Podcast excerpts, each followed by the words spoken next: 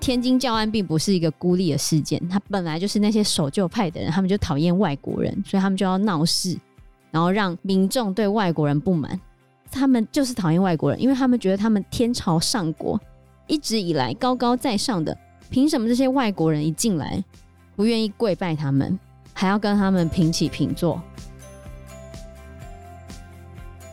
？Hello，大家好，我是 Joe，我是 Fana，我是 Anna。因为李莲英她等于是夹起尾巴做人啊，嗯，然后非常谨慎小心，他的位置最容易被攻击，可是却没有人能斗得倒他。而且他能够善终。李公公真的不帅，所以我相信 慈禧太后应该没有喜欢他。他叫我好好奇安德海长怎样，不知道就没有啊，因为安德海死的时候还没有照相。比如说最近有一个慈禧很年轻的那个照片嘛，有很多说法说那是重建过后，其实那是创作出来，就是同一张画面，然后他用手把它想象出来，算是想象图啦。因为在慈禧年轻的时候并没有照相术，所以你现在看到为什么他照片都是老的？因为那时候才有哦。顺带一提，你有没有注意到清朝末年的时候，为什么大家拍照都不笑？对啊，为什么？还是他们觉得没关系？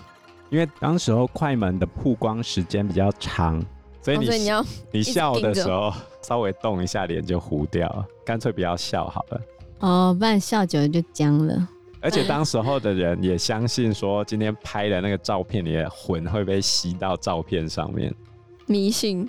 对，就当时候啊，嗯，大多数人都相信，但是慈禧不太信，慈禧超爱拍照。哦，我觉得她有那种完美的那种基因存在。是哦，大多数人都觉得魂会被吸进去。就清代末年的时候是这样子的。所以你就可以知道张荣对于安德海的写法，嗯、我就觉得有他有一点偏野史啊，但是他把它写成一个爱情故事，就、嗯、觉得是慈禧为了讨好，也不是讨好，为了宠安德海，让他出去玩这样子。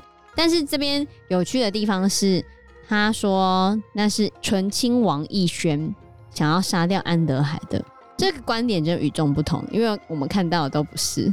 看到的都是，要么就同治皇帝，要么就奕欣，要么就慈安，其实是一起的。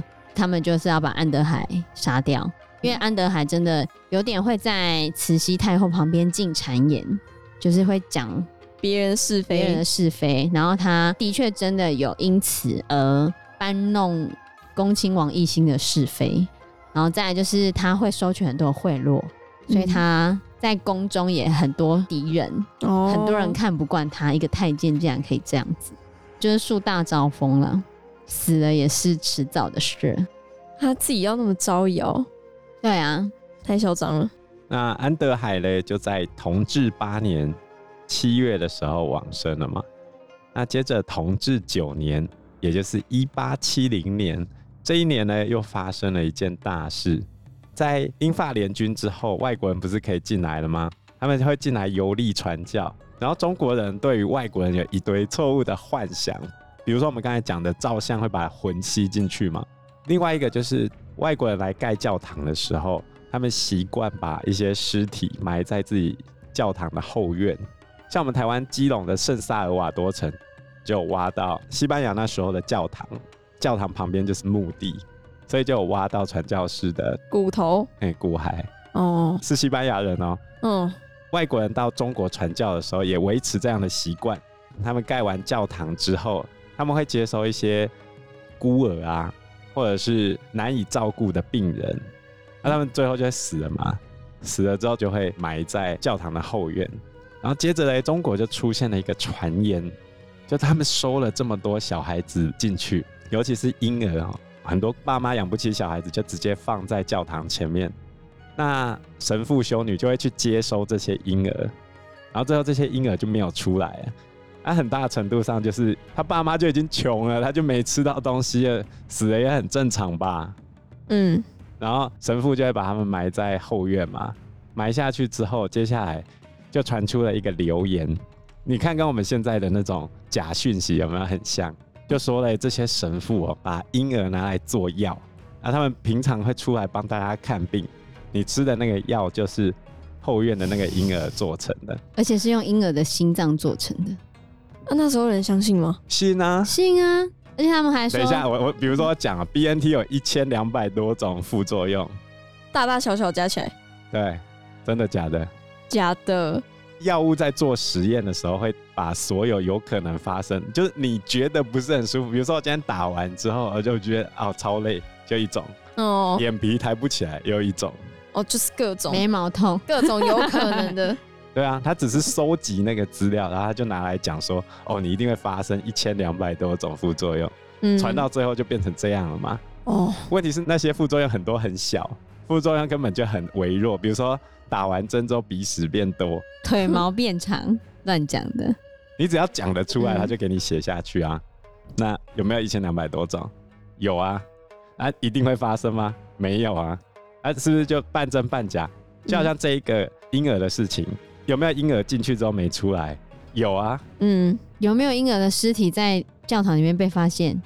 有啊，有啊，因为他们死了就被埋在里面了。就拿真的讯息包裹假的传言。所以他们就会说，传教士都会剖婴儿的心，把婴儿的心做成药材，然后挖婴儿的眼睛做成照相机的镜头。照相机的镜头，这就很好笑了。然后接着就有上千名民众，几千个人哦，跑去教堂示威，在天津这个地方，神父当然是赶快去找大使来处理嘛。然后当时候的法国领事叫做封大业。他就要去找当时候的三口通商大臣，叫做崇厚，崇就是崇拜的崇，然后很厚厚嘴唇的厚，崇厚。结果呢，就在路上哦，遇到一堆抗议的民众，然后当地的知县，就是相当于现在的县长，有一个叫刘杰的这个人，率众不让他走，两边就在理论呢，而且场面很激动。这时候呢。封大业实在受不了了，群众也很激动，于、是他拿枪出来要吓他们，把天津知县的随从给打伤了，结果群情激愤啊！有没有跟二二八很像？有，他把那个卖私烟的那个人推倒在地上嘛，然后不小心毙掉在旁边的围观群众，然后一发不可收拾，对吧？封大业当场被围观的群众打死。活活用拳头殴死！天呐！然后接下来坐实的法国人就是这些妖魔鬼怪，于是呢，天津民众就冲过去开始烧教堂，烧掉哪些教堂呢？法国、英国、美国、俄罗斯、西班牙的教堂，然后再冲去法国领事署烧他们的房子，这样事情有没有越闹越大？天哪！而且他们还残杀了很多中国当时的天主教徒，就是中国人，然后是信天主教的，然后杀了二十几名外国人，还剥光了修女的衣服，强奸之后，跟其他的受害者一样被斩肠裂腹，就剖开他们的身体，然后全部都是因为这一则假讯息。对啊，这一次就叫天津教案。接着事态又继续提升哦。英美法七国军舰集结在天津跟外面的烟台这一带，这时候慈禧太后必须面对这个不是她惹出来的鸟事。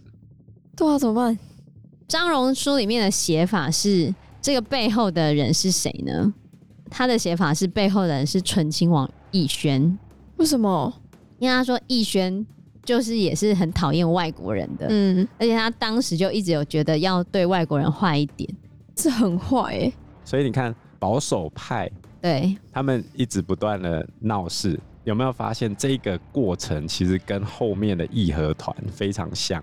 这时候慈禧她就是对于教案是持平办理嘛，因为她其实不相信那个谣言，因为这些谣言从来没有得到证实过，所以她请曾国藩赶快去天津。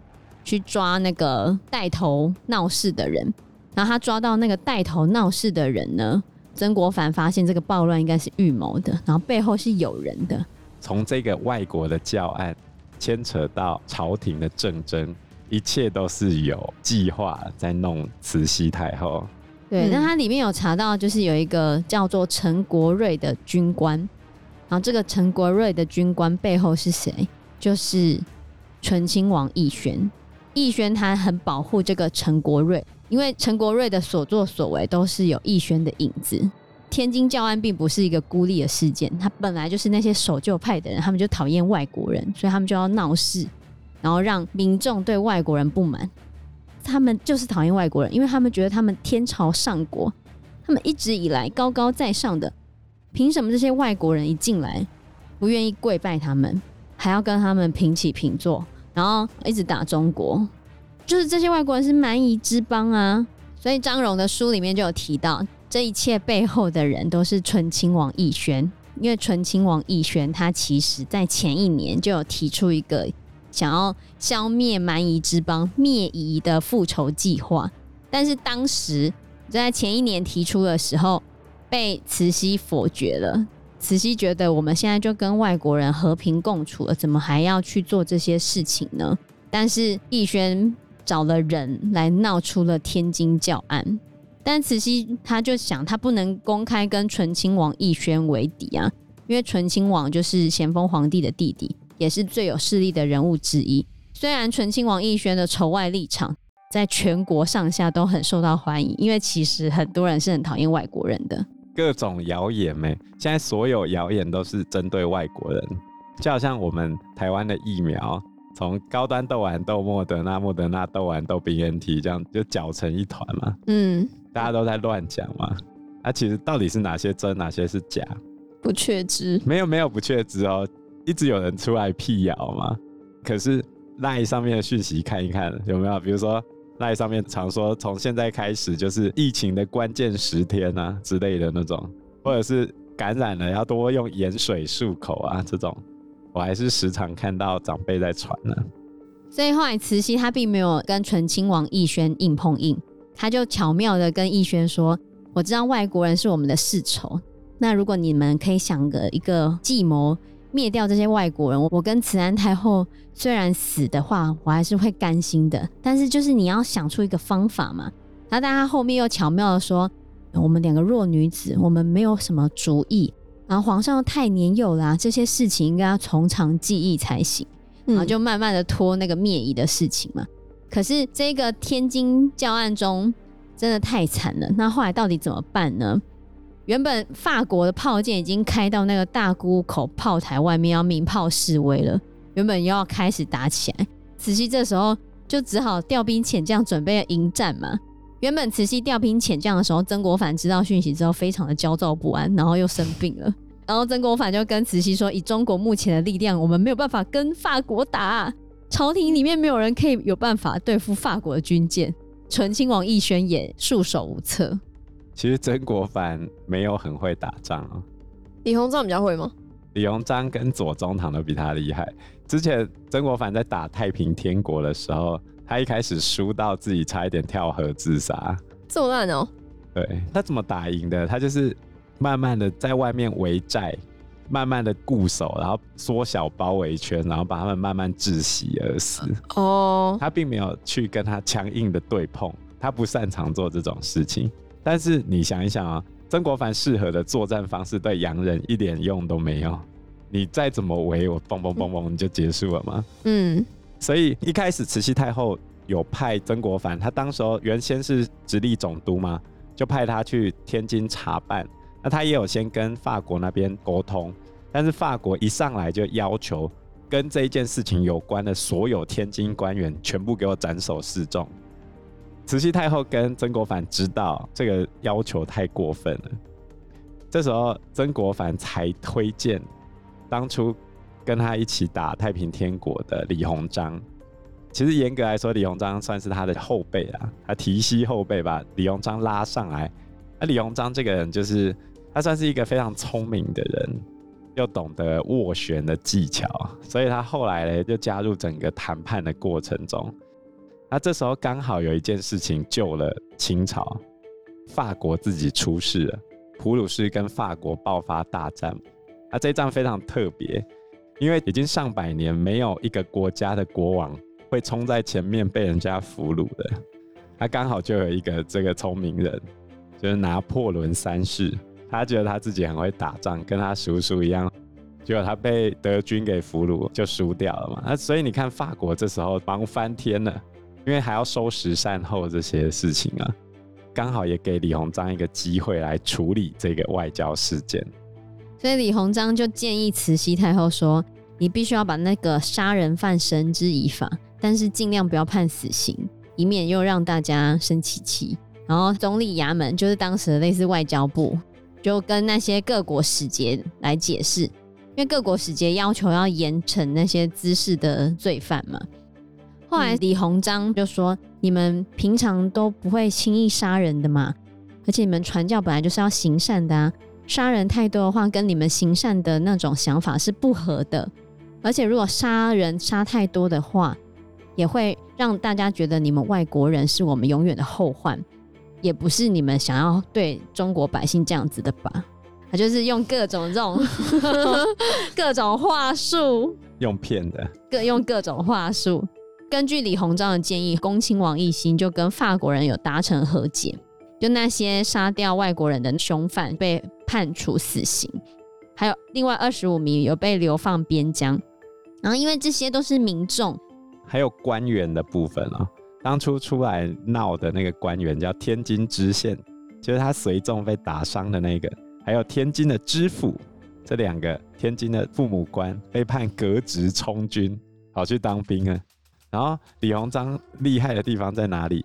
刚才不是说带头闹事的总共有十六人哦，他们算是一个会党，叫做水火会。他李鸿章为了安抚国内的民心哦，因为他知道国内。反外国人的势力才是最大的。他今天干掉这些人，对国内民众没办法交代，所以他想了一招，嗯、他还是判那些人死刑。如果是你，你会怎么做？不要在大家面前吧，不然就是你他就是要公开处刑给外国人看，嗯、可是他又不能让这些人死，那你怎么办？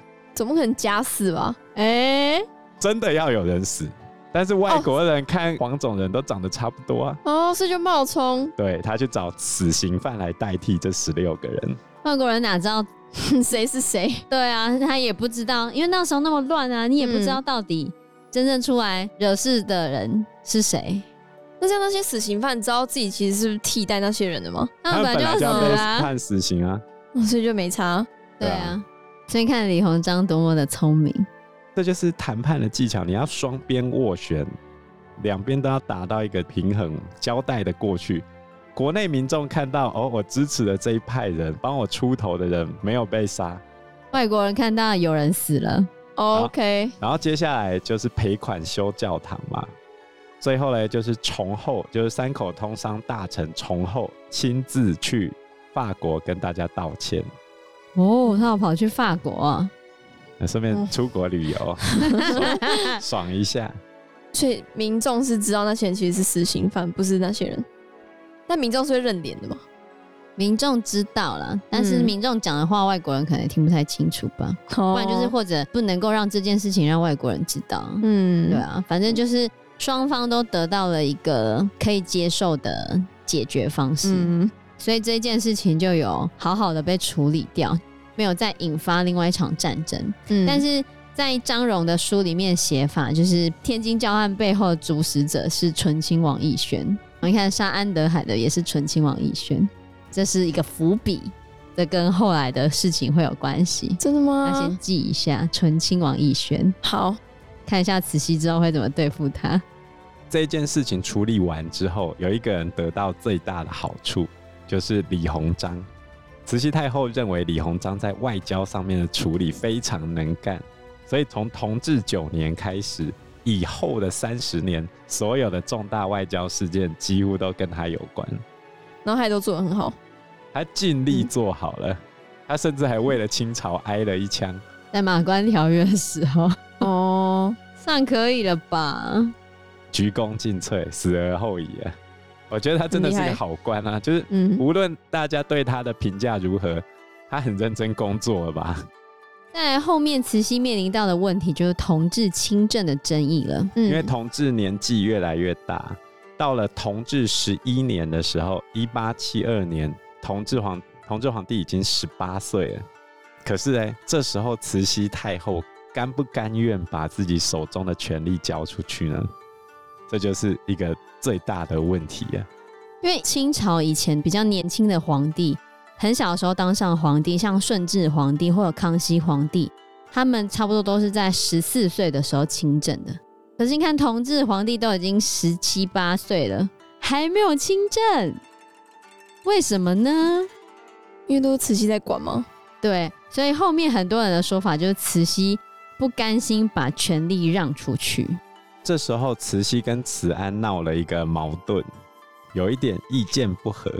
对，就是在大婚，因为他们终于想要让同治亲政了。那亲政前要先大婚，大婚的意思就是要选同治皇帝的皇后。在大婚之前啊，慈禧太后一直说同治皇帝点学未成。就是他还没学好，你还要再多学一点，OK？你再大一点好不好？多看一点书再来哦。那根据记录来说，嗯、同治皇帝的确是个不那么聪明吗？调皮呀、啊，爱玩，没想读册，读册读不好。因为时间关系，我们这一集节目就到这边喽。有任何的建议，都可以在留言区告诉我们，或者是直接在 Facebook 或者是 IG 留言我们，我们都会回应你哦。那我们这一集节目就到这个地方喽，谢谢大家，谢谢大家，拜拜，拜拜，拜拜。